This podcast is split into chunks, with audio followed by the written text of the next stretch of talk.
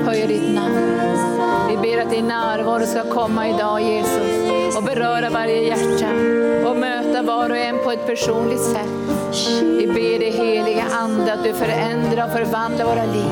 Så den vision du har i ditt hjärta, din längtan att få hjälpa människor över världen, träffar hela församlingens hjärta.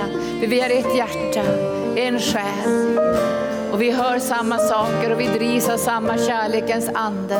Så fyll varje hjärta med arkens uppdrag och kallelse, inte bara nordiskt utan ut över världen. Vi lyfter också idag alla sargade barn i Vitryssland som vi hjälper. Alla lidande i Filippinerna, Kambodja, Latinamerika, Rwanda, Uganda, Mosambik. Vi ber dig heliga Ande att du ska röra vid syskonen i Israel. Det är så mycket nöd över världen, men vi var trogna det du har kallat oss till.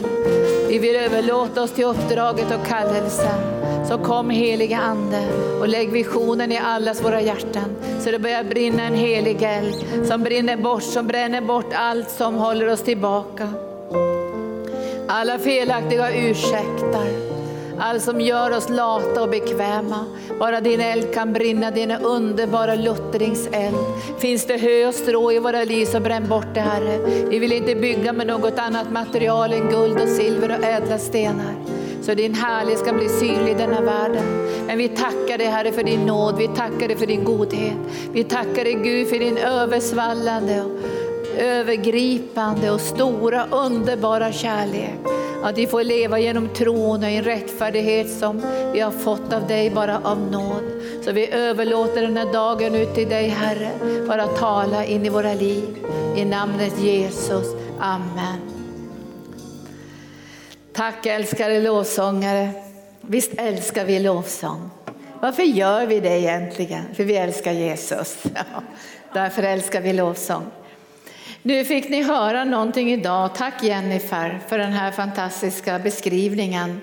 Det ni fick höra och se nu är när vision överförs i någons hjärta. Så här låter det. Så här låter det. Om ni undrar hur låter det när vision läggs i någons hjärta så fick ni höra det idag när Jennifer delade sin upplevelse på missionsfältet. Och jag tror att Herren önskar att lägga visionen i allas våra hjärtan.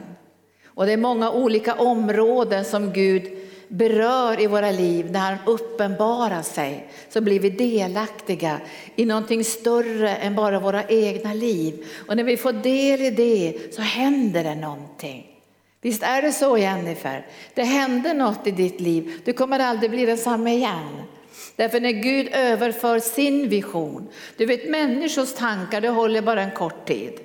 Det håller bara kanske när någon fortfarande inspirerar dig och eh, peppar dig och sådär. Men det som kommer ifrån himlen det håller. Och därför önskar vi att vision ska uppenbaras från himlen och läggas i våra liv. Och det här kan vi be om faktiskt. Vi kan be om det. Och vi behöver utvidga våra hjärtan därför Gud vill lägga ännu mer i arkens kallelse och uppdrag. Och då får det inte spricka, det får inte gå sönder. Det får inte, liksom, det får inte bli så att man känner att vi är för få, vi klarar inte av det här. Och därför går vi in också och jag önskar det hela mitt hjärta att hela församlingen ska gå in i en besökelsetid. Jag tänkte jag skulle säga bara väldigt kort om besökelsetid. Skillnaden på det och att liksom leva varje dag i den heliga ande, och det gör vi eller hur? Vi lever varje dag i bön, vi lever i bibelläsning, vi älskar Jesus, vi ger en överlåtelse till honom varje dag, till ande, själ och kropp och ställer oss till förfogande. Det gör vi varje dag. Det är ju det kristna livet. Och sen prioriterar vi sabbatsdagen. Därför är det, det är Guds dag, det är inte min dag den här söndagen, det är hans dag. Därför har jag prioriterat det hela mitt liv, därför är det Herrens dag, det är sabbaten. Och Jesus är sabbatens Herre. Och därför överlåter vi våra liv, vi kommer samman, vi tjänar varandra. Därför att det här är hans dag. Hela den här dagen är hans dag. Fast vi kanske kan gå ut och promenera i skogen också, men då tar vi ändå och ber och tackar Herren för det här är Herrens dag. Och jag tror vi behöver få ett uppvaknande också över att det här är Herrens dag. Så att vi inte behöver tänka varje gång, orkar vi, vill vi, har vi tid och så här. Det här är Herrens dag. För mig är det här samma dag, sak som tionde egentligen. Det är ingenting jag frågar varje, varje månad, ska jag ge tionde? Utan det är Herrens tionde. Det är min kärleksförklaring, det är min bekännelse att vi har gjort oss beroende av Gud i den här församlingen och i våra egna liv. Så be över det, för du kommer att känna en sån salighet och, och längtan också att få träffa trossyskonen på sabbaten.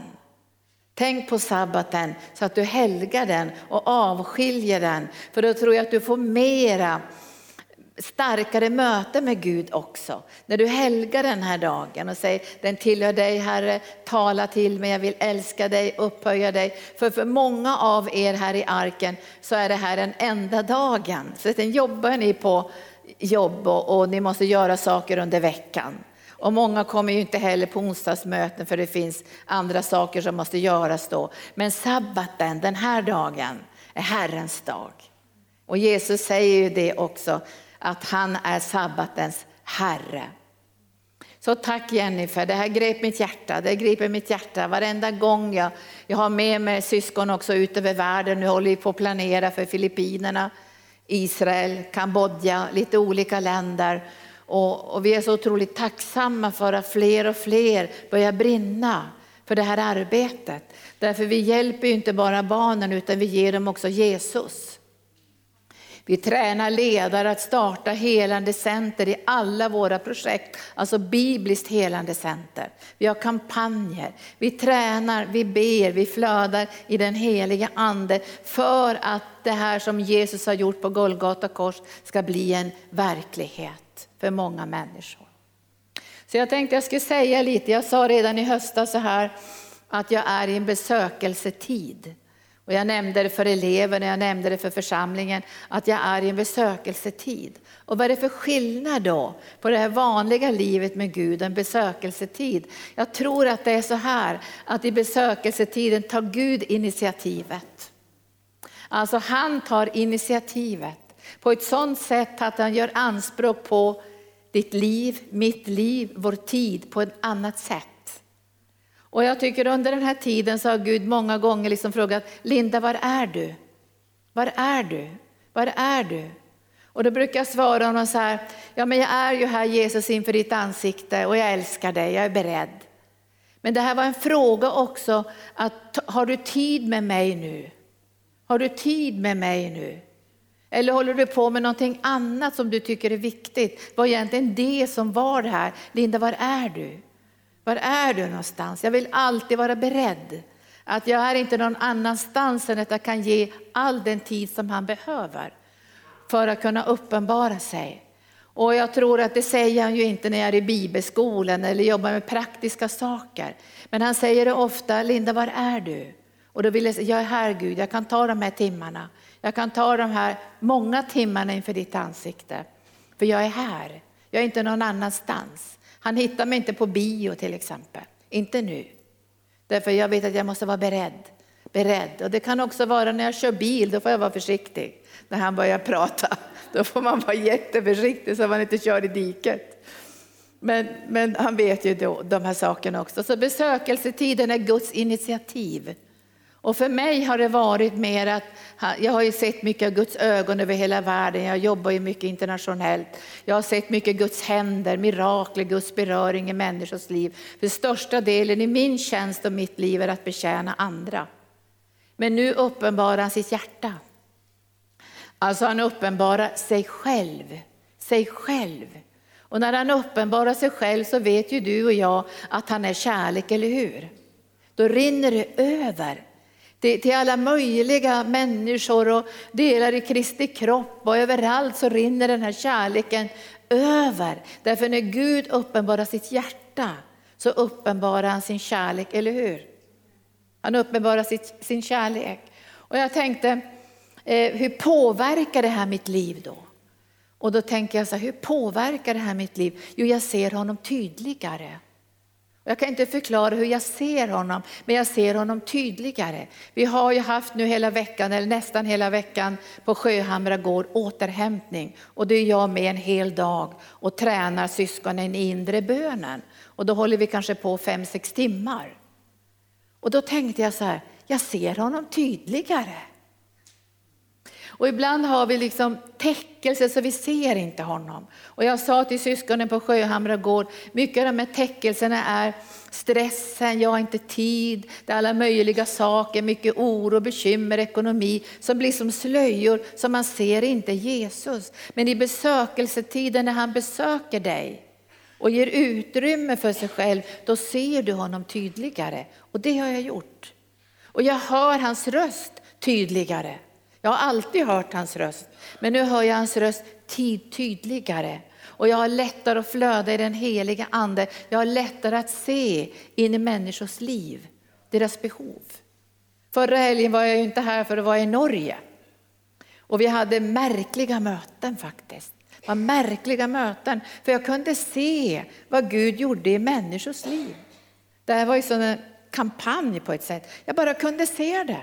Och det här sista mötet som vi hade då där i Bergen, det var en ganska långsmal kyrka, så bara stod jag och sa så här, jag vill se vad du håller på med. Därför jag vet ju att Gud håller på med någonting, eller hur? Jesus sitter ju på Faderns högra sida och ber för oss. Han har gått in i det allra heligaste, oss till godo. Och den heliga Ande ska hjälpa oss både att se och be. Och när jag stod där så såg jag bara. Jag såg vad Gud gjorde i människors liv och jag tänkte, hur kan jag se det? Ja, men det var profetisk gåva. Det var gåvan som hade att göra med visdom och kunskapens ord. Och plötsligt bara såg jag, det här gör Gud i den här människans liv. Så jag sprang ju ner på en gång i den där långsmala kyrkan till den här kvinnan och så sa jag, gör Gud någonting i ditt liv just nu? Började hon storgråta. Och jag tog fram henne och, det, och jag, jag jobbar ju med, med en av våra bibelelever som har gått här på distans som heter Elin. Och de hade ju, de hade ju filtar med sig. Så det såg ut som att vi var på ett slagfält nästan när mötet var slut. För folk låg överallt med filtar på sig. Och den här kvinnan som kom fram, hon var ju rätt gammal faktiskt, att hon var inte någon ungdom. Så jag tog fram henne och hon låg under Guds kraft, jag tror hon låg jätte, jättelänge. Och folk blev berörda och helade och jag tänkte, jag ser tydligare. Men jag kan inte se det som de inte vill att jag ska se. Så var det. Jag kunde inte se det som de inte hade bett till Gud att han skulle beröra. Och det gav mig en trygghet. Jag kunde inte tränga mig på och säga, jag ser det här i ditt liv. Jag kunde bara se det som de hade sagt till Gud innan de kom dit eller under mötet. Gud, berör mig, hjälp mig hela mig. Så det, det, här blev starkare. Och på slutet där så, det, det, har jag berättat för flera medarbetare här, så kom det fram en flicka som lika gärna kunde ha varit mig i 20-årsåldern. Hon var i sin svarta period, det var jag också när jag blev frälst. Då hade jag färgat mitt hår kolsvart. Och så målade jag mig så otroligt mycket runt ögonen, men det, jag målade mig nog värre än den här flickan. Men hon kom fram och jag, jag tänkte, det här är ju nästan jag i 20-årsåldern. Och hon kom fram och jag såg att hon hade med sig kompisar som nästan hade puffat fram henne. Och de såg liksom, ja, de såg illa medfarna kan man säga. Illa medfarna. Och de flesta av oss har ju varit väldigt illa medfarna, eller hur? Och då hade jag berättat det här, för det här var ju folk som aldrig hade varit i sådana här möten. Där folk låg på golvet och filtar överallt. Så jag tänkte det här kan bli kritik om inte jag förklarar. Så jag hade sagt redan i början på mötet att eh, Gud opererar, sa jag. Det är inget farligt som sker, sa jag, utan han tar dem till operationsbordet, sa jag. Det är därför de ligger nu här på golvet med filtar. Och jag såg att folk undrade, så jag sa, och han ger dem narkos också, sa jag. Så det är därför de ligger så länge, för nu opererar han dem. Och den där flickan som kom fram, hon sa så här, hon, sa, hon visste ju inte mitt namn, utan hon bara tittade på mig och sa, jag skulle vilja bli opererad, sa hon, av Jesus. Jag tyckte det var så gulligt, jag vill bli opererad. Jag tänkte, gode Gud, vad ska du göra i hennes liv som vill bli opererad? Och så la jag handen på henne och då, då var det som, det var stängt. Det var stängt och då såg jag att hon hade väldigt mycket från sin barndom överlevnadssaker. Alltså murar som var för överlevnad. Har man råkat ut för väldigt mycket övergrepp och våld och mörker så måste man bygga upp ett eget beskydd. Men vet du, du och jag har ett annat beskydd. Han bryter ner alla murar för vi har rättfärdighetens pansar. Men jag la handen på henne och så såg jag bara, jag bara såg det. Bara såg att hon hade råkat ut, jag kan inte säga det var mycket tystnadsplikt också när Gud visade mig, det här har skett i hennes liv, det här har skett i hennes liv. Och så bad jag Herre, ge mig ingången in i hennes själ. Säg någonting Herre, hur ska jag förklara det? Nu ber jag som Jennifer här. Men hur ska man förklara det? Alltså det är så märkligt när Gud gör det här. Därför det kommer på ett sätt som man inte förväntar sig. Och jag kan säga till dig att, att det, det, är inga stora grejer heller. Ibland tänker man att änglarna ska sjunga och det ska bli liksom någon slags det ska vara någon musik bakom för att Gud ska gripa in. Men det här kan vara övernaturligt naturligt. Att det bara kommer ett visdomens ord från Gud som öppnar ett hjärta. Och då kom det här till henne. Och det här var så märkligt alltså, för att hon fick så en otroligt stark manifestation. Så jag såg att folk blev lite rädda runt omkring, för det blev så kraftfullt när Herren trängde in i henne och jag fick inte se hur han opererade, men jag tror han gjorde det väldigt bra. För det tog lång tid, det tog lång tid, det tog lång tid och förebedarna var där och det var någon ledare där också. Jag vet, det kanske tog en timme eller 20 minuter, en halvtimme, jag kommer inte ihåg. För jag stod och predikade och betjänade andra. Och sen tittade jag på henne och hon hade fått en sån fin ansiktsfärg efter beröringen. Och sen sa hon, han opererade bra. Tack Jesus. Det är besökelsetid och jag hoppas inte det går över så fort. Nu har jag hållit på ett bra tag. Jag önskar att hela församlingen ska in i en besökelsetid. Jag har ju sett väckelse. Jag såg ju väckelsen i Toronto. Den här stora väckelsen som heter Catch the Fire eller Toronto-väckelsen. Då fick församlingen en besökelsetid. Alltså Gud kallade människor. Alltså han kallade församlingen på ett sätt som gjorde att de fick ha möten varje kväll. De hade möte, det kom ju miljoner människor dit för att möta Gud. De fick en besökelsetid. Och jag tror det blir ingen väckelse utan en besökelsetid. Vad, vad, har, vad har mer hänt i mitt liv? Alltså det här det grep mitt hjärta. Jag har varit flera gånger i Norge, det var precis samma sak. Jag bara kan se in i människors liv, jag kallar på dem, jag berör dem, Guds ande är där och det blir djupa, djupa operationer och beröringar. Det har blivit någon slags frukt av den här besökelsetiden. Men också det här att Guds kärlek har flödat. Och han har flödat i mig till, inom områden som jag inte ens hade har bett honom om att han ska flöda i. Därför besökelsetid är Guds initiativ. Det är inte jag som sitter och ber, och Gud ge mig kärlek till de prostituerade och ge mig kärlek nu till de sargade. Det är inte det som kommer, det är Guds initiativ. Det är Guds initiativ. Och i det initiativet finns också helgelsen och reningselden. Därför att när du har en besökelsetid och han uppenbarar sig för dig så kommer du också se dig själv i hans ljus. Det är inte alltid vi ser oss själva i hans ljus. Därför Gud är nådefull och barmhärtig. Eller hur? Men när du får besökelsetiden så måste du också våga se saker i ditt eget liv som måste beröras och helas. Därför du ska bära hans helighet. Så står det i Hebreerbrevet kapitel 12. Alltså dina fäder, pappa och mamma fostrade dig efter sina tankar och uppfostringsmetoder. Men när, när andarnas fader fostrar dig så är det för att du ska få del i hans helighet, står det i Hebreerbrevet kapitel 12. Så när besökelsetiden kommer är det också en tid för din rening. Och då måste du säga till Gud, kom och gör det här. Det är inte så att det finns jättemycket hö och strå, att allt är hö och strå så allt brinner upp. Det är inte så. Men det finns saker som måste brinna upp för du ska bära hans helighet. Och i den heligheten ska du bära hans härlighet och hans närvaro. Och du ska bära andens nådegåvor. Och jag vet att jag bara fått se lite grann och jag säger, gå inte, gå inte Jesus ifrån mig. Säg igen. Alltså det, jag vill att den här besökelsetiden ska fortsätta, för jag önskar att den ska komma i hela församlingen för vår framtid. För det som Gud har på sitt hjärta. Och det här är viktigt därför när besökelsetiden kommer, då smörjer han dina ögon så att du kan se. Vi måste se och vi måste se rätt saker. Därför när besökelsetiden kommer kanske du hamnar i den här situationen att du trodde att du höll på att ta bort grandet, eller nu höll jag på att säga fel här, du kanske trodde att du såg väldigt bra. Eller hur? Du kanske trodde du såg väldigt bra.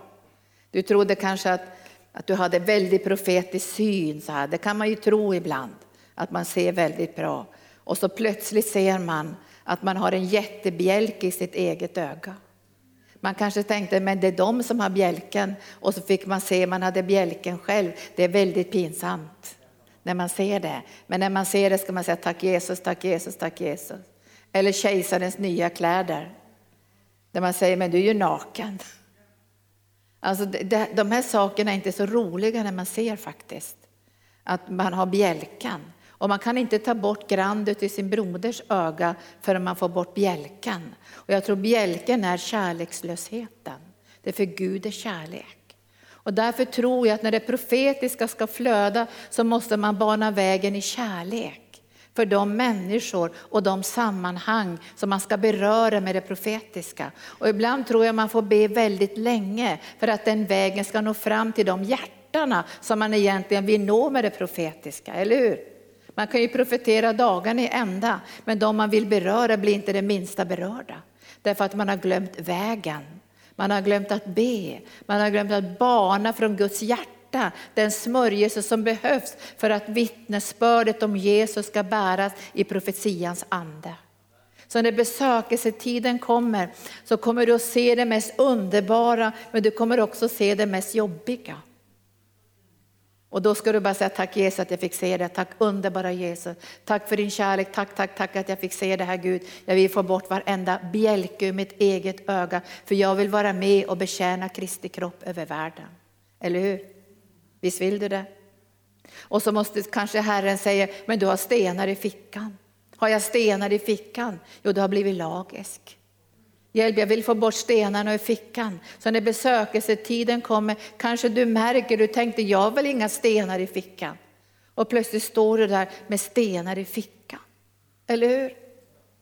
Och då ska du säga tack Jesus, bort med alla stenar, bort med alla stenar. Jag vill följa Jesus, jag vill vara som Jesus. Och ibland tror inte man ser att man har de här stenarna. Jag tror fariseerna var så rättfärdiga i sig själva att när de skulle stena den här kvinnan så tyckte de att de hade lagen och den, allting på sin sida att göra det här. Och de sa ju också till Jesus att den här kvinnan ska stenas enligt lagen. Det här, det här är rättfärdigt, det här måste vi bara attackera. Men vad säger Jesus? Han gör någonting som skrämmer dem. Han säger ingenting, han skriver på sanden. Och kan du din bibel så står det, den som har sitt namn skrivet på sanden, han har förlorat kontakten med den äkta källan. Och han skrev igen. Och sen tittar han på dem och säger, ja, men det är okej okay att kasta stenarna, men den som är utan synd får börja. Då vart det pinsamt, eller hur? De skulle inte ha dragit sig undan. Så när den här det här kommer i ditt och mitt liv. När du har börjat be, besökelsetiden är Guds initiativ, men du kan alltid be Herre, tala till mig, helga mig, hjälp mig och dra dig inte undan. Det står ju om du drar dig undan har inte Gud behag i din själ. Dra dig inte undan när det här börjar, gå närmare Gud. Det, det kan kännas när det bränner lite, men efteråt är det wonderful då ser du ännu mera Gud, du ser hans hjärta, du ser hans, de här djupen i det som finns i hans hjärta. Och då står det att de drog sig undan, en efter en efter en efter en drog sig undan. De skulle ha trängt sig fram och sagt Jesus, det är bara du som kan kasta den första stenen och du har inte kastat den. Ingen av oss kan kasta en enda sten, men vi vill böja våra knän här och få nåd. Men det står en efter en efter en drog sig undan och försvann. Vem var kvar? Det var kvinnan. Hon stod kvar. Borde inte hon ha smitit i folkvimlet där?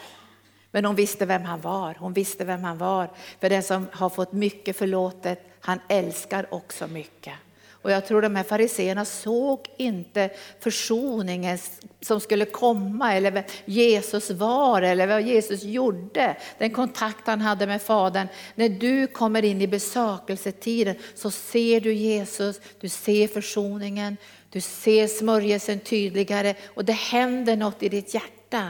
Det blir en djupare överlåtelse som inte kommer därför att du måste, utan det kommer av kärlek till honom. Så det här har hänt i mitt liv och jag ber till Gud, jag ber till Gud att han inte ska stoppa det. För jag vill komma närmare Herren, jag vill se mer av hans härlighet och jag tror också att det kommer att påverka arken om vi som ledare får böja våra knän och få möta Herren på ett djupare plan. Och jag tror att Gud håller på med någonting i hela församlingen. För vi går in också i svåra och mörka tider. Jag, ska läsa nu det här bibelstället så ska jag dela någonting mer också. Det står ifrån Matteus kapitel 6 och versen 19 om din och min skatt.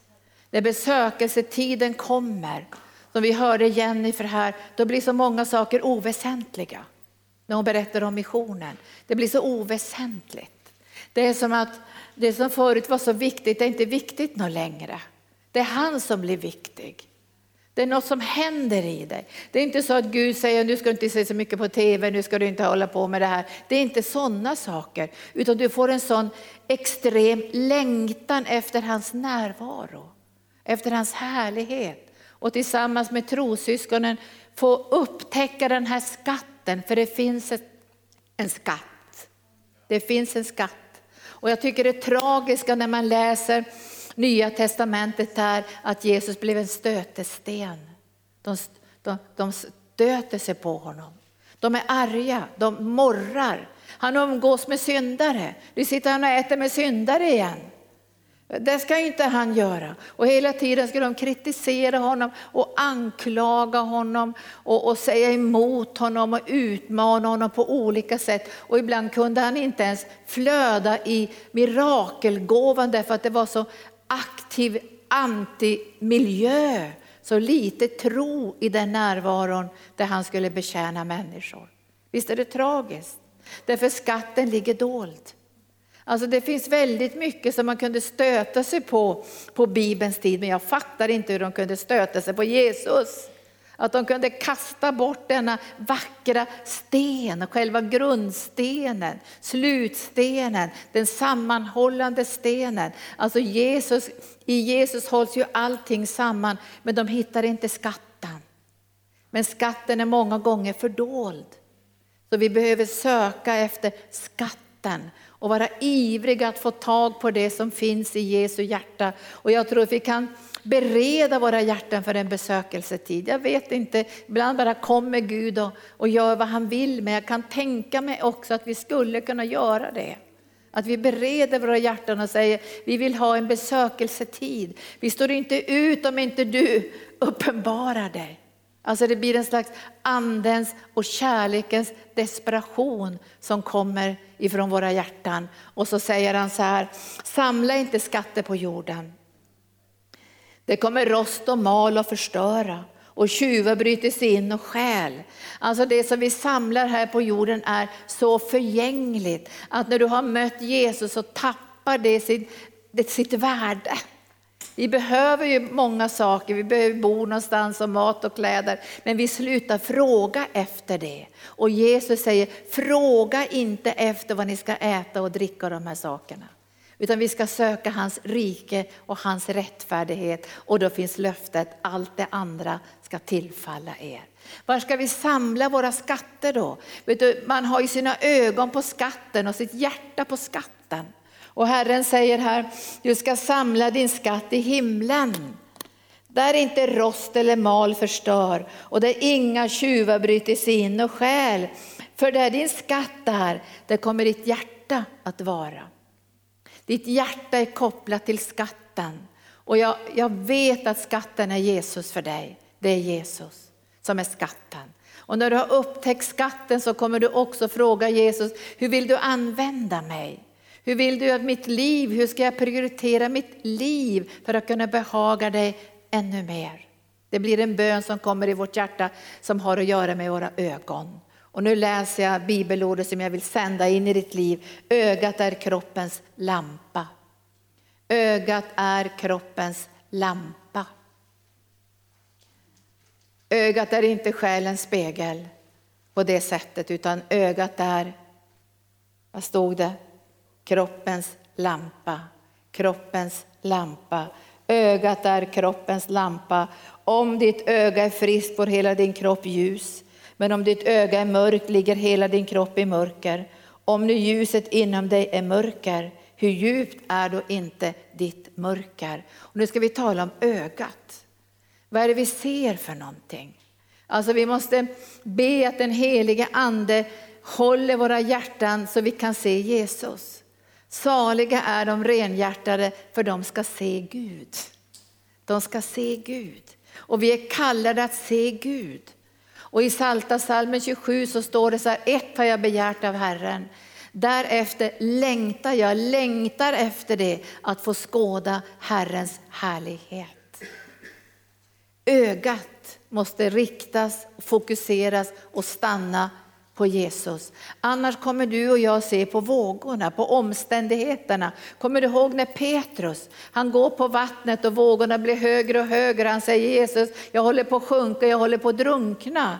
Då säger Jesus till honom, varför har du ingen tro? Varför har du så lite tro? Och så lyfter han upp honom ur vattnet därför han förlorade blicken på Jesus. Han började sin vandring på vattnet tillsammans med Jesus, men han förlorade blicken på Jesus. Vet du, det kan ske i ditt och mitt liv. Att vi glider, vi ser, vi börjar se andra saker. Vi blir lockade till andra saker istället för att ta blicken på Jesus. Och därför säger författaren till Hebreerbrevet, jag hoppas det är Paulus, så säger han, ni ska se på Jesus. Ni ska tänka på Jesus. Ni ska fästa era ögon på Jesus. Därför när vi ser Jesus så får hela vår kropp ljus. Hela vår själ får ljus. Vi berörs av Guds ande så vi kan komma i rörelse in i det som är Guds vilja. Och därför är det viktigt för oss att vi får be på det här sättet. Min skatt är i himlen. Jesus är i himlen fysiskt men han är också närvarande här på jorden genom den helige ande. Var är min skatt? Du vet när, när Gud gick i lustgården och frågade Adam och Eva, var är ni någonstans? Var är ni någonstans? Jag tror Gud har en fråga till hela mänskligheten. Var är ni någonstans? Var är ni? Och Adam och Eva säger, ja vi har gått och gömt oss. För vi är nakna och vi är rädda för dig nu. Därför har vi gått och gömt oss. Vet du, Jesus är en sökare. Han söker efter människor. Och du som är här idag, du har blivit hittad av Gud. För han har sökt dig. Och jag tror det var lättare för Gud att finna dig därför du hade en förebedjare. Det var någon som bad för dig. För jag tror att folk har bett, inte så många har bett för mig när jag var ofrälst, det tror jag inte för jag kom från en icke-frälst släkt. Men jag vet i alla fall att det var en kvinna, för vi skämde ju ut oss vi unga i Kongo. Och det var ju inte bra för vi skämde ut oss rejält. Och, men vi gjorde ju en bra sak, för biskopen sa så här att vi ska aldrig mer, vi, vi vill aldrig mer ha ut ungdomar till hjälparbete som inte är kristna. Så det var ju någonting gott som kom med det hela. Men i alla fall så, så levde vi ganska mycket rövare där. Vi hade ju ingen tro och vi förstod ingenting. Men på andra sidan Kongofloden i Kongo-Kinshasa, Där fanns det ett annat missionsfält och där fanns det en äldre dam. Jag visste inte att hon bad för mig. Och jag tror vi behöver bli bedjare. Vi behöver profetera bedjande. Nu säger jag det här igen. Profetera med väldigt mycket kärlek så det blir en väg till de hjärtan som vi vill nå. Vet du, mycket profetia når inte fram, folk blir bara arga. Därför det måste komma ett vittnesbörd från Guds hjärta. En väg måste banas in i deras liv som vi vill nå, eller hur? Så att jag visste inte att hon bad. Och sen då skämde jag ut mig så mycket. Jag skämde ut mig när jag kom hem till Sverige också. För att koppla ihop med sådana som menar att kristendomen var förstörde kulturen i olika länder. Så jag hamnade i en, faktiskt en kristen grupp som var emot mission. Så att jag, det blev ju jobbigt det också, så att jag pratade illa om missionärerna fast de inte hade gjort med någonting. Alltså då skulle jag berätta hur hemska de hade varit, men det hade de ju inte. Det var jag som hade varit hemsk. Men jag bytte liksom sida. Visst kan man göra det ibland? Man behöver se sig själv. Men jag fick ju alla, sen träffade jag alla missionärerna, eller de flesta då, några, något år senare när jag var frälst. Jag fick be dem om förlåtelse och jag kommer ihåg att jag fick be flera till andedop också. Så det var en fantastisk upprättelse. Men i alla fall när jag var alldeles nyfrälst så var jag på Full Gospel Businessman. Och då fick jag vittna om Jesus där. Och då kom det fram en äldre dam, hon gick och, kunde knappt gå för hon hade en käpp. Och så sa hon, ända sen, jag har kommit tillbaka så hon från missionsfältet nu, men ända sen jag hörde om dig i Kongo Brazzaville så har jag börjat be för dig och banat väg för din kallelse och ditt liv. Jesus är en sökare. Alltså han söker upp människor. Han lämnar de 99 för att hitta ett enda får. Alltså han är en sökare. Och ibland så var det så mycket folk omkring Jesus så de säger lärjungarna, nu stannar vi kvar här för alla söker dig nu. Då säger Jesus, nej säger han, jag måste lämna den här platsen. Jag måste gå till flera byar och möta människor. Och jag tänkte bara skulle ta till sist här att, att han är så otroligt kärleksfull. Alltså han är så full med nåd när han söker människor. Och jag satt och läste igår ifrån Matteus 9 och 9 när han söker Levi eller Matteus. Så kommer han förbi Matteus som jobbar i tullen. Och många av de som jobbar i tullen var ju rika för de tog ju för sig pengar och så här. Så när han kommer förbi så säger han till Matteus så här, följ mig. Och han lämnar allt och följer Jesus. Men så vill de ställa till med fest. Och då kommer det massor med tullindrivare och syndare, för de drogs ju ditåt till Jesus. Och så ligger han till bords med alla de här människorna och då kommer fariseerna med mycket vrede i sina hjärtan och säger, men eran mästare, äter han med syndare och publikaner? Vad är det med eran mästare?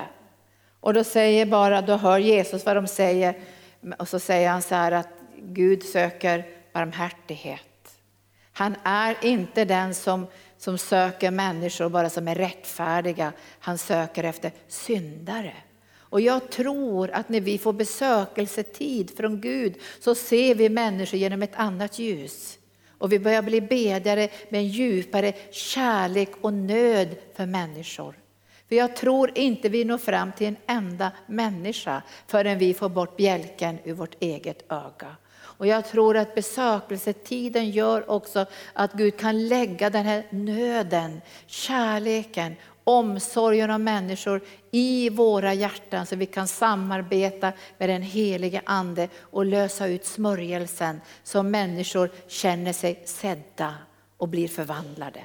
Vi ska avsluta med att läsa ur Lukas 19. Det var faktiskt var länge sedan jag läste Lukas 19 om Sackeus. Om den längtan han hade i sitt hjärta. Och jag tror att när Gud söker människor idag så finns det en längtan i deras hjärtan. Och vi måste be i linje med deras längtan. Och jag tror Gud kommer att lägga det i ditt hjärta. Jag märker att i mitt eget hjärta nu i den här besökelsetiden så får jag liksom djupare nöd. Jag får omsorg om människor. Jag, jag längtar efter att få beröra dem med det som finns i mitt liv. Och jag ber också att vi ska kunna få beröra Kristi kropp med det lilla som vi har fått att förvalta på den här platsen. Att vi kan bevara det, förvalta det, beskydda det. Så när det kommer ut till människor så behåller det Jesu skönhet och Jesu närvaro och Jesu kärlek. Och nu läser vi till sist om Sackeus, tulldrivaren Sackeus. Jesus kom in i Jeriko och vandrade genom staden. Där fanns en man som hette Sackeus. Han var förman vid tullen och han var rik. Han var förman vid tullen och han var rik. Han ville se Jesus, vem Jesus var, men han kunde inte för folkets skull eftersom han var så liten till växten. Vet jag tror att det är väldigt många som egentligen vill se Jesus, fast de hamnar liksom på fel områden. Därför de förstår inte vad de ser, de förstår inte vad de upplever och de förstår inte vad de längtar efter. Därför behövs våra förböner och våra profetiska ord som vi sänder ut i linje med Guds hjärta. Jag säger det igen. Jag, jag pratade med en psykiater en gång som sa så här, Linda sa han, man kan vara en person som älskar att säga sanningen. Ja, men det gör vi ju alla, så vi älskar att säga sanningen. Och då sa han, nej, sa han, du ska inte vara en sån person, sa han. Du ska först älska innan du får säga sanningen. Jag tror inte riktigt jag förstod det där, att jag skulle älska innan jag fick säga sanningen. Ibland får man älska väldigt länge innan man överhuvudtaget får vara en mun från Guds hjärta. Och då tycker jag så vackert det här när han sitter där i trädet och försöker gömma sig. Så står det, då sprang han i förväg och klättrade upp i mullbärsfikonträdet för att se honom eftersom Jesus skulle komma den vägen. När Jesus kom till det stället såg han upp. Jag tycker det är så humoristiskt. Han såg upp, han såg honom. Och du ska veta att Gud ser människor. Han älskar människor och han ser människor. Och jag tror att, att genom våra förböner så, så, är det som ett samarbete med den heliga Ande som gör att de blir sedda av Gud. Och när de blir sedda av Gud så sker det en förvandling. Alltså de måste bli sedda av Gud. Och om du och jag inte ser Gud så kan andra inte se Gud.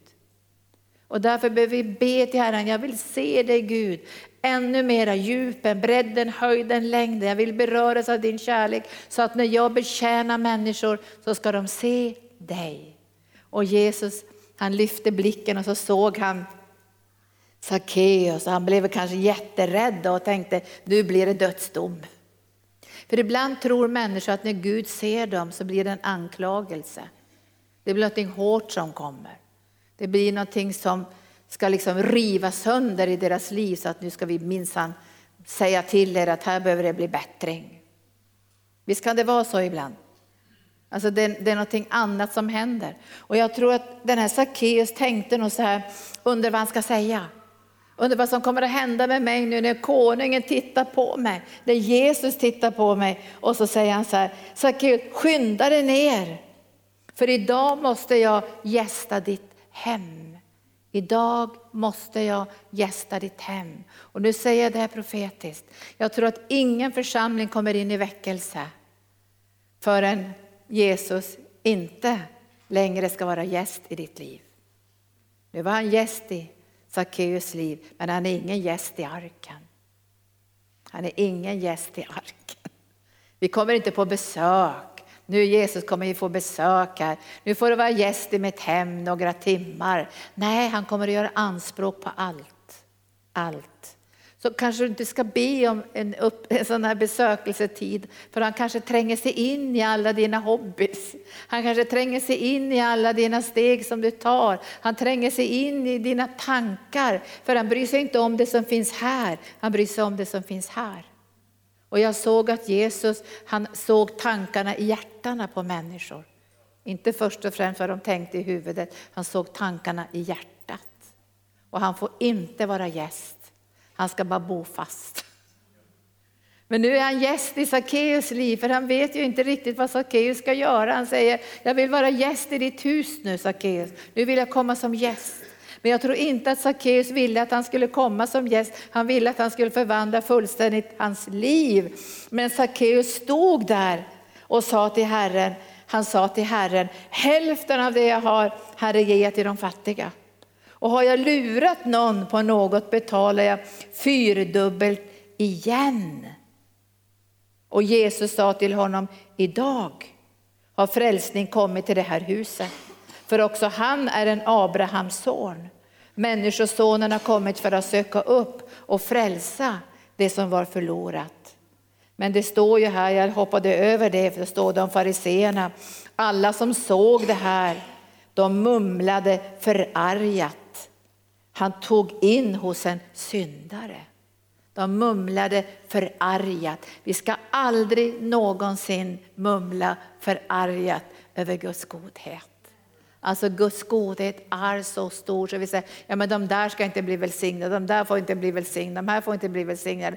Alltså vi ska inte mumla över Guds godhet, vi ska tacka Gud för att den godheten är så stor så det ryms inte i våra hjärtan. Skulle Gud uppenbara sin godhet i våra hjärtan till fullo, då spricker vi. Därför måste han ha församlingen, så han får fördela det in i våra hjärtan. Och sen tror jag att den här mannen Sackeus aldrig blev densamme igen. Han söker upp, han söker upp. Och jag tror i besökelsetiden i våra liv och i församlingslivet så händer det någonting som bereder oss för någonting mer, för någonting större, för att kunna betjäna ännu fler människor. Vi är bara i 13 länder. Vad är det för någonting? Hur många länder finns det i världen? Bra många va? Det är över hundra. Det finns massor med länder. Men jag tror inte Gud kan ge oss det här riktigt förrän våra hjärtan kanske vidgas ännu mer. För att han överföra vision in i våra hjärtan. Och är det så att du känner idag, men jag tycker vision har liksom kallnat eller jag, jag, jag drivs inte längre, jag börjar dra mig undan, det har hänt saker i mitt liv. Då kan du bara säga förlåt Jesus. Jag är också en Abrahams son. Jag är en Abrahams dotter. Bara vidga mitt hjärta Jesus och så sår du in dina drömmar, dina planer som du har på ditt hjärta och så blir vi delaktiga i det som Gud har.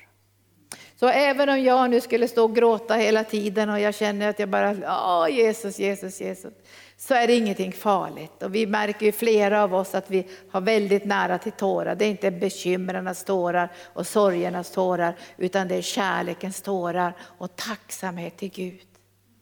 Alltså att du får vara med och tjäna Herren. Glöm inte att tacka honom. Det är en sån nåd utöver nåd utöver nåd. Och börjar du samla din skatt hos Jesus så kommer massor av de här sakerna bara rinna av dig. Det är inte viktigt längre. Du kommer att bli delaktig att föra ut evangelium men på ett annat sätt som är drivkraften i Guds kärlek. För vi når inte människor med en bjälke.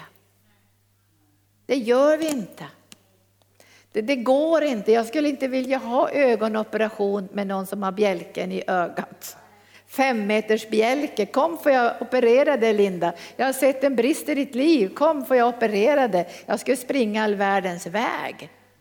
Därför jag skulle känna att den som ska operera mig måste älska mig, ha omsorg om mig, vilja mig väl vill att min framtid ska bli bra, ser de gåvor Gud har lagt i mitt liv, de får operera mig, men inte med en bjälke i ögat.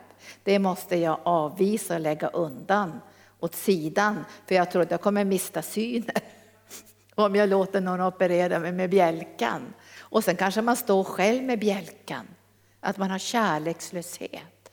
Man har arrogans, man har saker i sitt liv som inte behagar Herren. Det betyder inte att det inte finns jättevackra saker i vårt liv, men det kan vara någonting. Och vi har pratat mycket här med de unga ledarna att en fluga i salvan kan förstöra hela salvan. Men jag tror inte det behöver förstöra faktiskt, utan det står att de börjar jäsa. Då har den legat ganska länge den flugan, eller hur, om det börjar jäsa. Men har vi en fluga i salvan så tar vi bort den på en gång. Därför vi önskar att det ska vara en väldoft, en härlighet, en Guds närvaro som ska flöda från våra liv. Så varsågoda lovsångare så kommer ni upp. Tack Jesus, tack Jesus, tack Jesus, tack Jesus. Åh, jag prisar dig Herre. Tack Jesus. Tack för din kärlek. Tack för din närvaro. Tack för din nåd. Tack för att du är här idag för att uppliva visionen framför allt om dig. Som Paulus säger, jag har inte varit ohörsam mot den himmelska visionen. Och den himmelska visionen var Jesus Kristus som mötte honom på Damaskusvägen när han föll från höga hästar och blev till och med blind. Men fick nytt liv igen och täckelsen föll för hans ögon. Och han säger, jag har bara en enda längtan att lära känna Kristus och bli funnen i honom. Och få del i den kallelse som kommer ovanifrån till himlen. Och jag ber dig heliga Ande att den här församlingen ska få gå in i någonting, att du besöker oss på nytt Jesus, för att du vill uppenbara ditt hjärta. Att på den här platsen ska din kärlek flöda fram, agape-kärlekens djup. Att vi ska se dina sårmärkta händer. Att vi ska ha en profetisk kärlekssmörjelse som når fram till människor så de får höra om dina mäktiga gärningar. Så de som Sackeus får se dina ögon som är fyllda med kärlek och inte med dom och anklagelse. Så de kan göra bättring därför att de möter din kärlek. Och det är bara din kärlek som gör att vi vill göra bättring från hela vårt hjärta och kasta ifrån oss allting som förstör salvans härlighet och sammansättning. För vi vill värdera från djupet av vårt hjärta salvelsen och smörjelsen och salvan, den rena vackra salvan som har smort våra ögon så vi kan se frälsaren. Och vi vill ha blicken på dig Jesus, vi vill tänka på dig, älska dig, följa dig. Vi vill ha vårt sinne vänt till det som är där ovan och våra ögon fästa vid det osynliga. Men du är synlig för oss Jesus. Genom den heliga Ande så ser vi dig Jesus och vi lägger våra liv på altarplatsen. Kom helige Ande, kom helige Ande, kom helige Ande. Tack Jesus. Då vill jag tacka er kanal 10 för att ni har varit med oss i den här sändningen. Och nu går vi också in i ett flöde i den heliga Ande. Jag tackar dig Herre. Tack att du överraskar oss Jesus. Tack att du söker oss. Tack att du besöker oss.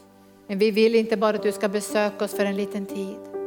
Vi önskar att du ska vara ständigt närvarande. Och därför vill vi inte släcka anden. Vi vill aldrig släcka anden. Vi vill inte förakta det profetiska. Men vi vill känna igen din röst Jesus. Vi vill känna igen din närvaro. Så kom helige Ande. Kom helige Ande. Kom helige Ande. Tack Jesus.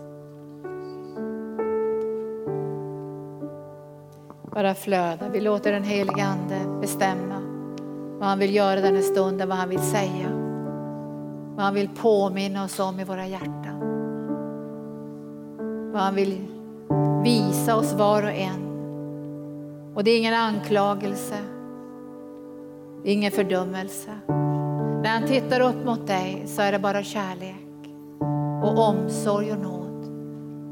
Och jag tackar dig för det är den kärleken som gör det så lätt för oss att lägga undan det som är till hinder, så särskilt synden. Det går så lätt Herre, när du har sett in i våra hjärtan. Du har löst ut din kärlek in i våra liv. Då blir det så lätt. Det blir så lätt. Det är inte svårt något längre. Vi längtar efter det. Och jag ber dig heliga Ande nu att vi i Sverige ska få en våg av kärlek som gör det lätt för syskon att be om förlåtelse. Att inte göra som jag gjorde när jag lämnade Kongo, att jag skyllde på de andra och satte mig själv på en piedestal. Kom heliga Ande och låt den här förlåtelsen och kärlekens smörjelse få flöda in i människors hjärtan där det finns bitterhet och sorg, avståndstagande. Låt den här kärleken, som är ditt hjärtas kärlek, göra att du kan gästa varje hem och uppenbara dig som du uppenbarade för tullaren Matteus och Sackeus. Och de följde dig och tjänade döllar ner sina liv för dig. Så kom du heliga Ande.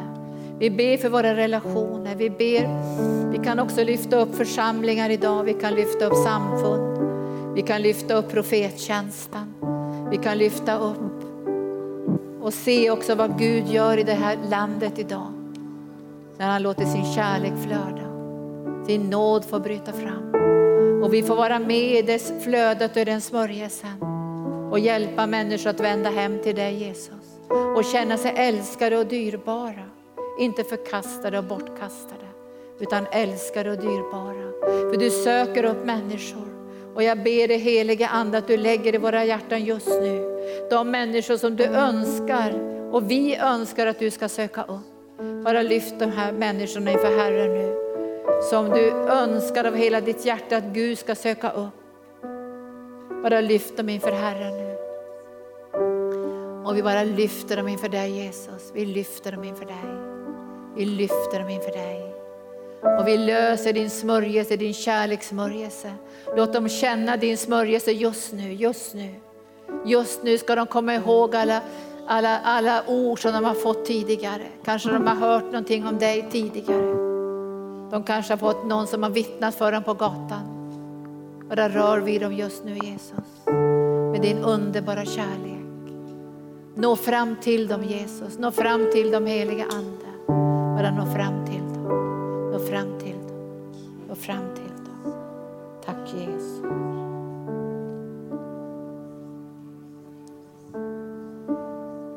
Tack Jesus. Tack Jesus. Tack Jesus. Tack Jesus. Tack Jesus. Åh,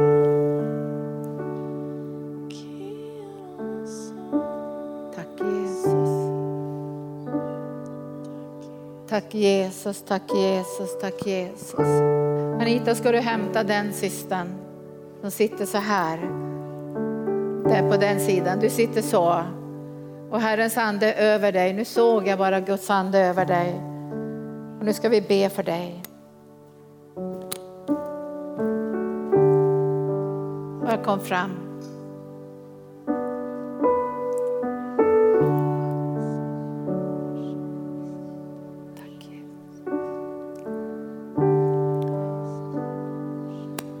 Guds ande över henne just nu. Jag såg det här ljuset över hennes liv. Nu kommer Herren och helar dig. Underbar smörjelse i den heliga Ande. Kom heliga Ande, du pekade ut henne Herre, inte för att hon skulle känna sig sårad och utpekad. Men som Sackeus så såg du henne idag.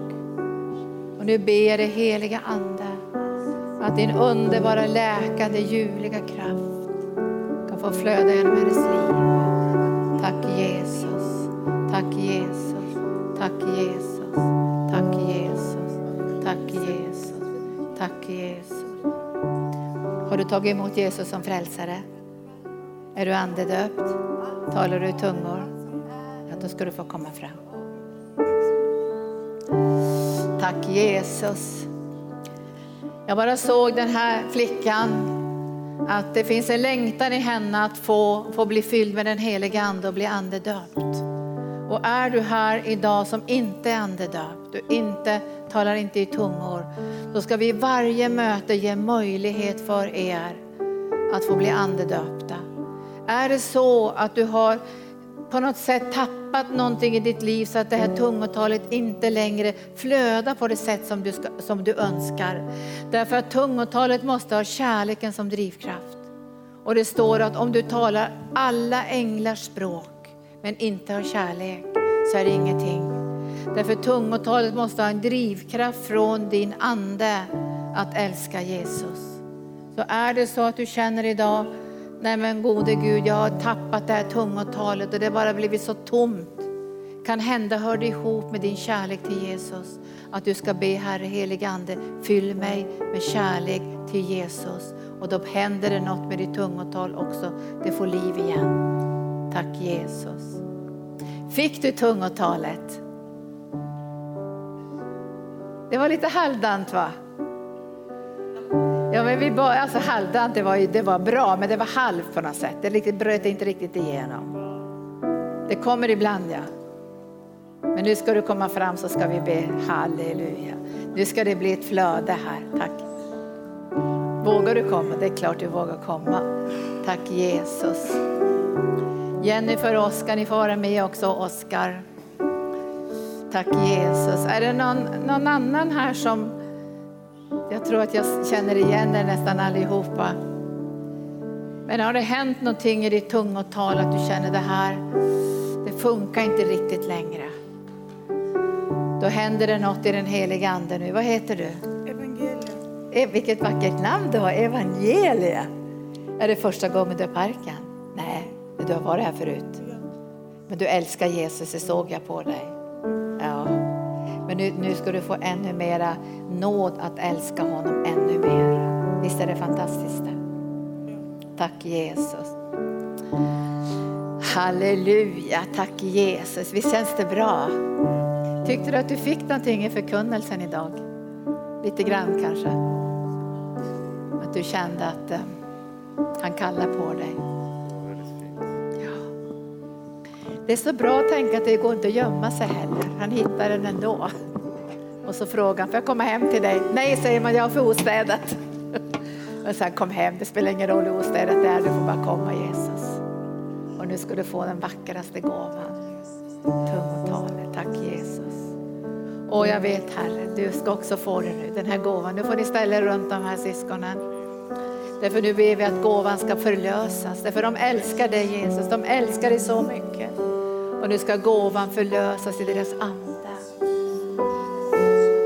Kom helige Ande och jag löser i namnet Jesus över detta vackra barn. Din smörjelse och gåvan att tala i tungor. Kom helige Ande och fyll henne. För hon tänker följa dig och älska dig och tjäna dig. Hon kommer inte längre gömma sig i ett träd när hon kommer träda fram och berätta för människor. Jag följer Jesus. Jag älskar Jesus. Jag skäms inte för Jesus. Han är min dyrbara skatt och pärla. Jag har lämnat allt för nu tänker jag tjäna Jesus. Och jag kommer heliga anden och bara fyller den. Nu kommer den, nu kommer, nu har du, nu har du gåvan, nu kommer den. Nu kommer gåvan, nu har du den, den kommer härifrån. Kan du bara öppna din mun, slut dina ögon. Då tänker vi på Jesus. Nu öppnar du din mun, Korashiria, Kelosoria. Nu kommer det Korasairia och Korasairia. Nu kommer det Korasiria, Brastoki, Aproso, Aproso, Aproso, Aproso. Och jag bara tackar dig för denna underbara broder som älskar dig Jesus. Som har tagit de här stegen för att följa dig och tjäna dig och älska dig. Och nu ber jag att den här gåva som han behöver så mycket för han har en profetisk tjänst också. Att kunna tala in i människors liv. Och det måste bäras av kärleken till dig Jesus. Och därför löser jag nu denna underbara gåva. Bara lös den helige Ande, bara lös den helige Ande. Bara lös den, lös den, lös den. Nu öppnar du din mun, öppnar din mun, öppnar din mun nu så kommer det. Ori alla bendolo sori alla carabasoria carabasonto. Coria alla bendolo sori alla bendolo coria alla kaidia. Bara fortsätt att be. Coria alla kaidio sora brentoria. Coria alla bendolo sori alla bende coria alla saidia. Jag bara prisar dig, jag prisar dig, jag prisar dig, jag prisar dig.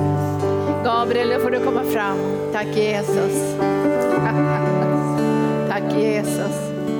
Åh, jag prisar dig Jesus. Det här är Gabriel. Det här är Gabriel. Och den här killen ska ni ha era ögon på och be mycket för, för Herren kallar honom in i en stark evangelistsmörjelse. Du kommer att nå mängder med människor, mängder med människor. Och vi ska rusta dig nu med den här kärlekssmörjelsen. Men när det profetiska börjar komma över dig, du börjar se saker, då måste du lyfta blicken så du inte ser bara det svarta, det jobbiga, det mörka, synden och sådana saker. Det har Jesus försonat. Men när du lyfter din blick så kommer du få en profetisk smörjelse som träffar människors hjärta. Så att de känner sig sedda och sökta av Gud. Det kommer att ske, tack Jesus. Ska, ska du komma och ställa dig bakom honom? Tack Jesus. Abeba, du som har evangelistsmörjelsen, apostelsmörjelsen. Nu får du komma fram. Halleluja. Oh, tack Jesus, tack Jesus, tack Jesus. Åh, jag bara prisar dig Jesus. Tack för Gabriel. Tack för att jag ser i anden att jag ser många människor Gabriel. Många, många människor. Och jag ser att Gud kommer att lägga en nöd i ditt hjärta och du kommer att tänka är den här nöden? Ja, säger Herrens ande, du måste igenom nöden, säger Herren. För du måste lyfta blicken för att se min kärlek och min nåd och min försoningsgärning. Du måste lyfta blicken. För lärjungarna lyfte inte blicken när jag betjänade kvinnan med brunnen. Utan de såg inte att skörden hade vitnat. De såg bara omständigheterna. Men i dig, säger Herrens ande, kommer jag visa skörden. Och du kommer att se skörden illa medfaren och härjad så som, ett, som får utan herde. Men jag smörjer dig för det som kommer och det som redan är. En smörjelse att kunna nå in i många människors hjärtan. För en profetsmörjelse som jag kommer att lägga mer och mer i ditt innersta kommer att bära försoningens ämbete och försoningens ord in i människors liv. Så säger Herren. Så kom helige Ande. Nu kommer Guds kraft, Gabriel, kommer Guds kraft. Nu kommer Gud, nu ta bara emot, nu kommer Guds kraft. Åh, rapitana atrosiria. Bara fortsätta be för honom nu i Jesu namn. I Jesu namn. I Jesu namn. Tack Jesus, tack Jesus, tack Jesus. Åh, jag prisar dig Jesus, tack Jesus. Tack Jesus, tack Jesus. Nu är det jobbigt här. Nej, det är inte jobbigt, jag skojar bara. Herren säger till dig så här att det, det, kommer att, han säger så här, det blir ett nytt kapitel, ett nytt kapitel. Utan när man läser en bok som är väldigt spännande så vill man läsa nästa kapitel. Och nu säger Herrens ande att du har fått läsa ett kapitel, men jag kommer lägga en längtan i ditt hjärta att våga läsa nästa kapitel. Och när du läser det, säger Herrens ande, så vidgar jag i ditt liv. För vad inget öga har sett och inget öra har hört och inget hjärta har kunnat tänka ut, det har jag berättat för dem som älskar mig. Och jag löser nu i namnet Jesus denna djupa, djupa längtan att få se tillsammans med dig det som ska komma. För du har sagt här att genom den heliga ande kommer du uppenbara det som komma skall. Och jag ber dig, se pesto goria aprosatostria, nestiki estrigeidia, kom heliga ande. Och så bara uppenbarar du för honom nästa kapitel. Åh, oh, jag prisar dig Herre. Låt det läggas i hans hjärta. Låt det bli en sån längtan på insidan. Jag måste få del i det, jag måste få del i det. Jag är ung men jag måste få del i det. Jag måste få del i det. Och Gud lägger i ditt hjärta nu en längtan. En sån djup, djup längtan. Kom heliga Ande. Ska ni lägga handen på honom? Tack Jesus. Åh, jag prisar dig. Jag lovar dig, tack Jesus. Åh, jag prisar dig. Tack Jesus. Ja, du måste komma fram. Tack Jesus. Herren säger till dig. Jag såg att du använde ögondroppar för att ögonen inte ska bli torra. Men jag vill lägga andra droppar också i dina ögon, säger Herren, så att du ska kunna se. Och från den här stunden så Herren, kommer du att se tydligare. Och du har en frimodighet, ja du har en djärv frimodighet. Jag har sett det, säger Herrens ande. Att du har rest dig upp många gånger med den djärva frimodigheten. När andra har tigit har du stigit upp för att säga, jag tror på Jesus, jag vill följa Jesus. Och det har behagat mig, säger Herren, den frimodigheten. Men jag smörjer dina ögon idag så att du ännu mer ska se de människor som jag kommer att leda i din väg. Tack Jesus, nu kommer han att smörja dina ögon. Nu känner du det, nu känner du det, nu smörjer han dig, nu smörjer nu kommer du bara, nu kommer det, nu kommer det, nu kommer det. Åh, det bara kommer nu i namnet Jesus, det kommer nu, det kommer nu, kommer nu. Kom helige Ande, det kommer nu. Tack Jesus, tack Jesus, tack Jesus, tack Jesus, tack Jesus, tack Jesus.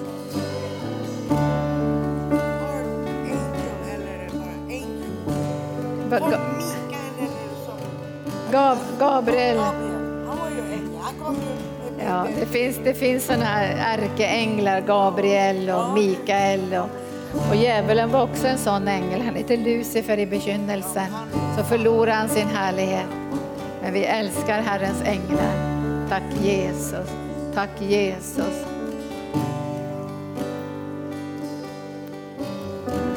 Jag tror jag måste be för dig också. Kan du komma fram? Tack Jesus. Mia, ska du komma fram? Jag känner att det finns ett profetord till den här, till den här tjejen. Nu kommer Guds kraft. Bara ta emot, ta emot Guds kraft nu. Tack Jesus, tack Jesus. Tack Jesus. Herrens ande säger att det har varit mycket sorg i ditt liv. Men du ska veta min älskade dotter att jag har burit den sorgen och den smärtan. Och nu kommer en tid, säger Herrens ande, och jag kommer att mura tydligt och klart in i ditt liv med de ädla stenarna.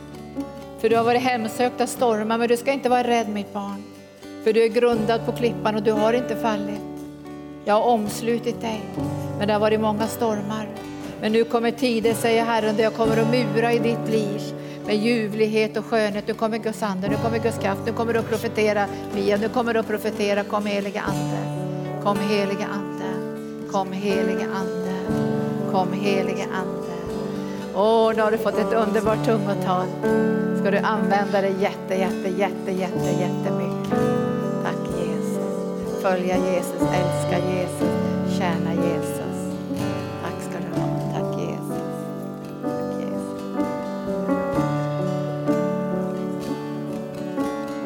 Tack Jesus, tack Jesus, tack Jesus.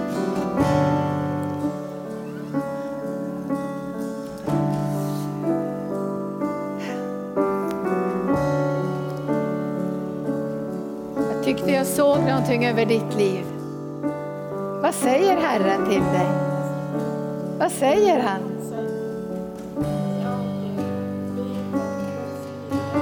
Du. Ja, tack Jesus. Då får du komma fram nu. Tack Jesus. Du behöver svar vad som är Guds vilja och Guds plan.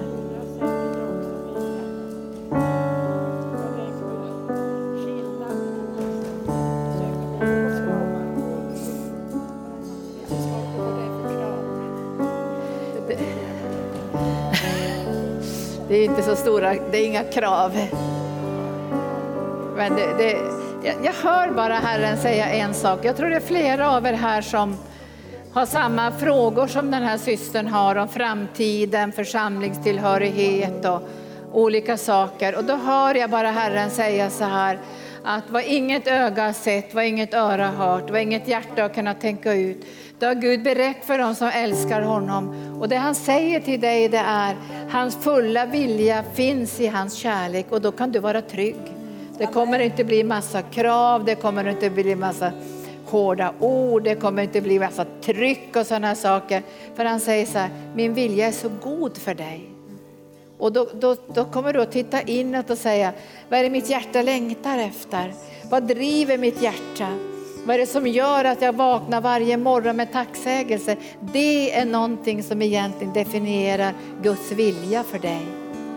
Det kommer vara så enkelt, så enkelt, så enkelt, så enkelt. Vad är det som driver dig? Herren frågar, vad har du för begär i ditt hjärta? Vad längtar du efter? Du, du, du ser i ditt hjärta på insidan, för han har lagt den här drivkraften inom dig och nu ska den bli starkare. Den ska bli starkare. Så kom nu helige Ande och så stärker du den här inre drivkraften i namnet Jesus. Iko, iko, tiko, siko, siko, siko, siko. Att se i anden vad som redan finns i ditt hjärta. Du ska se vad som redan finns i ditt hjärta, säger Herrens ande. Och du blir så trygg. Du blir så trygg när du ser vad som finns i ditt hjärta. Och du kommer att känna vad det är som driver dig, vad det är som driver dig, vad är det som definierar dig, vad är det som gör att du känner vinden på insidan. Det är där du ska söka efter min vilja, säger Herrens ande. Du ska inte söka den bland människorna, du ska söka den i ditt eget hjärta. För där, säger Herren, uppenbarar jag genom min ande ditt liv och din framtid, säger Herren. Nu smörjer jag dig. Nu smörjer jag dig. Kom Anita, nu smörjer hon. Nu smörjer hon dig. Nu smörjer hon dig. Nu smörjer Åh, bara kom helig ande, kom helig ande, kom helig ande, kom helig ande. Åh, bara kom helig ande, kom helig ande, kom helig ande, kom helig ande. Stadigt, stadigt att du går på klippan. Tack Jesus. Nu ska du få nu får du bara lyfta blicken och tacka Herren. Säg tack Jesus, tack, tack Jesus. Oh. Tack Jesus, tack Jesus, tack Jesus. Åh, oh, nu är det där redan. Nu känner du smörjelsen, nu känner du bara, du bara vill gråta nu, nu känner du smörjelsen. Och Guds kallelse är så nära, den är inte långt borta, den är så nära. Och nu känner du den här kärleken som flödar. Åh Herre, du har ju redan kallat mig, jag vet ju vart jag ska gå, jag vet ju vad du vill med mitt liv. Jag har det redan i mitt hjärta. Men det ska uppenbaras ännu mer, ännu mer, ännu mer, ännu mer, ännu mer. Kom heliga Ande, kom heliga Ande, Tack Jesus. Visst är Gud god? Visst var det bra Mia för att du fick ett ord till henne va? Tack Jesus. Jag säger det igen här att um, det kommer att börja flöda en profetisk smörjelse. Men säg ingenting förrän du har bett vägen. Många gånger har Gud sagt så här, du måste gå din sträcka i bön. Och ibland har jag fått gå långa, långa sträckor innan jag ens har fått öppna min mun. Därför om inte kärleken är drivkraften i det jag säger så når inte jag fram. Jag kan säga de här fantastiska saker och säga nu ska ni göra bättring på det här, om det här området. Men om inte det finns en väg från Guds hjärta till människors hjärtan så når vi inte fram. Jag tror vi kommer in i en väckelse som inte bara kan komma för att vi säger väckelse. Den måste komma genom att vi bereder våra hjärtan. Att vi får en allmän besökelsetid. Men jag vill inte ut i besökelsetid, jag vill in ännu närmare. Men han frågar, var är du Linda? Och jag vill alltid tänka att jag är inte någon annanstans än att jag kan genast gensvara till den tiden och den platsen och det som han vill göra och uppenbara just den stunden. Så att jag inte säger jag har gömt mig Jesus, jag har andra grejer på gång, jag tror inte jag har tid för dig just nu. Jag vill alltid säga Jesus, jag är här inför ditt ansikte, jag har inte gömt mig. Jag är inte naken, jag är iklädd din rättfärdighet. Herre, använd mig som du vill, men framför allt uppenbara dig för mig, så vet jag också med tiden vad du vill mera i den här församlingen och genom mitt eget liv. Nu ska vi avsluta för vi har ju fått löfte om att vi ska få äta tårta. Men pastor Gunnar han sa så här och jag tog inte upp det, han sa så här att han önskar att vi skulle göra en insamling inför sommaren som skulle heta Kärlek till församlingen och kärlek till uppdraget vi har fått på arken. Vi har jättemånga anställda här och vi behöver mycket, mycket kärlek från er också för att vi ska kunna klara den här sommaren med ett överflöd. Så vi, vi, har, vi, kommer att jobba med det här och beröra våra hjärtan genom den heliga Ande. Att vi under den här veckorna, kanske tre, fyra veckor, kommer att få in över någonting kring 300 000. Och då ska ni skriva kärlek till församlingen. Och jag tänkte att mötesvärdarna bara kunde dela ut eh, troslöften om, för vi ska inte ta upp någon kollekt nu. Och, och, vi delar bara ut om ni skulle vilja vara med på det här att vi älskar församlingen, vi älskar församlingen, vi älskar det som Gud har kallat oss till. Nu avslutar vi och så sjunger vi. Hur känns det nu? Det känns bra va? Tack Jesus. Tack Jesus. Tack ska ni ha för den här dagen. Tack för en underbar dag. Jag tror Herren berörde mitt hjärta och han berörde kanske många av era hjärtan. Än en gång Jennifer, tack för att du har varit så öppen och tagit emot den här visionen. Jag gläder mig jättemycket. Jag bara gläder mig i mitt hjärta och i min ande att du står tillsammans med oss.